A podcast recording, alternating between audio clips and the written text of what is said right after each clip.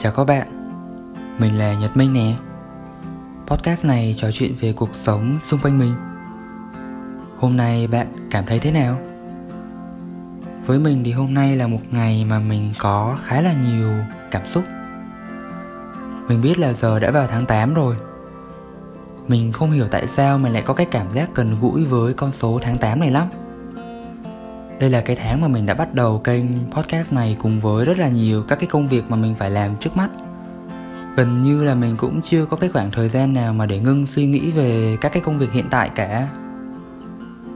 Uhm, cũng thật là tình cờ khi mà hồi nãy mình lướt facebook thì mình thấy nó báo sinh nhật nhỏ bạn mình. Thế là mình cũng lật đặt vô chúc nó. Và vào chính khoảnh khắc ấy mình chợt nhận ra rằng trong tháng 8 này còn có sinh nhật của một người nữa. Đó là bố mình.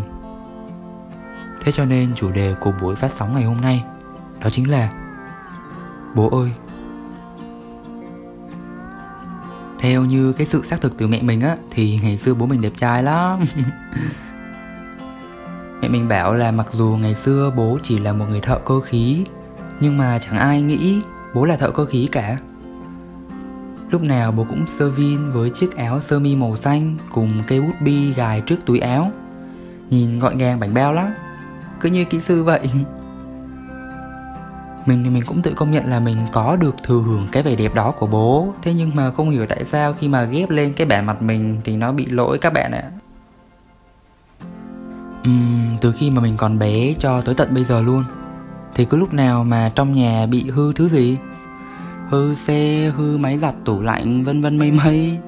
Là cả nhà lại rút ra cái tấm vé triệu hồi mang tên, bố ơi. Bố mình giỏi thiệt. Cái gì cũng sửa được hết á.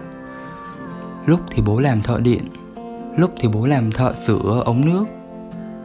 Có lần mình phá mà cái kiểu mà mà mình trượt chân xong rồi mình làm gãy cái vòi nước luôn cơ. Mà cái kiểu gãy của nó chán lắm để sửa được nó là phải đục cả cái tường do là cái phần bị gãy nó sát tận tường. Nên là không thể nào gắn được cái gì vào đó nữa cả. Thế mà bố mình làm hết. Hầu như những cái gì trong nhà cũng đều qua tay của bố cả. Hồi mà mình còn đi xe đạp thì cứ lúc nào mà bánh xe của mình nó chỉ cần hụt hơi một xíu thôi là bố lại mang đi bơm. Rồi xe mình bị hư cái gì của bố cũng mang đi sửa dùng cho hết. Giờ thì mình cũng có xe máy rồi. Thế nhưng mà bố vẫn hay hỏi Han là mày bơm xe chưa Rồi? Mày đi bảo trì xe chưa Hay để bố đi dùng cho? Bố cứ như vậy riết luôn Nên mình có phải làm gì đâu. Về nấu ăn thì bố mình nấu cũng ổn. Nhưng mà chỉ mấy món đơn giản thôi, Chứ mấy món cầu kỳ hay là nhiều nguyên liệu Thì bố mình không có làm đâu. Ngày xưa lúc mà mình còn nhỏ thì cứ mỗi lần mà mẹ không có nhà hay là mẹ về trễ là mình lại được ăn những món bố nấu. Mình nhớ mãi cái món trứng hấp nồi cơm. Đầu tiên mình cho trứng ra cái chén, đập trứng ra nha. Xong rồi mình cho gia vị vào hợp sở thích của mình. Rồi mình chờ cái lúc mà nồi cơm nó đang sôi, mà lúc nó cạn nước á, thì mình cho cái chén nó vào. Nhớ cái chén đó mình phải quậy lên nha, phải phải phải khuấy đều lên. Rồi chờ tới khi nào cơm chín là mình đã có được ngay một món gọi là món bánh sinh nhật. Ngày xưa mình thấy nó phồng phồng lên mỗi lần mà nó chín xong á, nhìn như bánh sinh nhật vậy nên là mình mới thấy sao mình nói vậy thôi.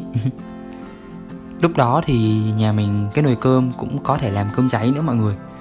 Mà mà không phải là nó cháy khét, cháy đen gì đâu, mà là cái lớp cơm đó nó sẽ có cái màu vàng và nó thơm, nó có cái độ cứng hơn so với cái lớp cơm ở trắng ở phía bên trên. Thế là bố mình cũng cạo cái phần cơm đó ra rồi bố mình nắm lại thành cơm cháy nắm.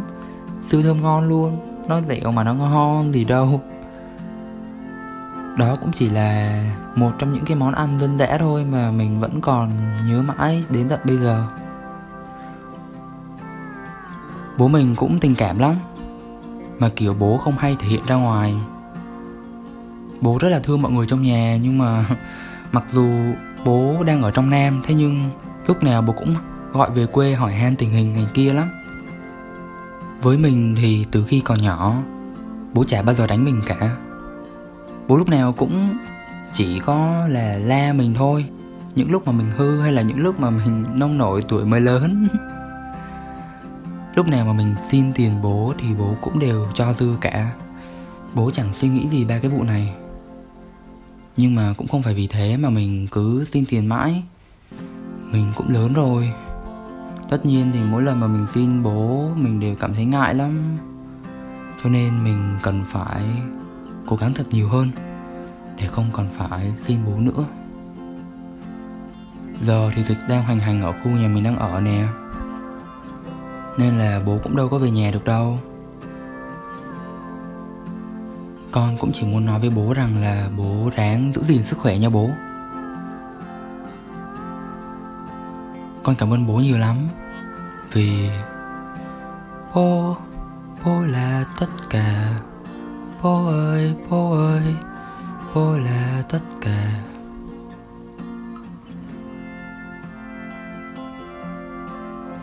Chúc mừng sinh nhật của bố nha bố.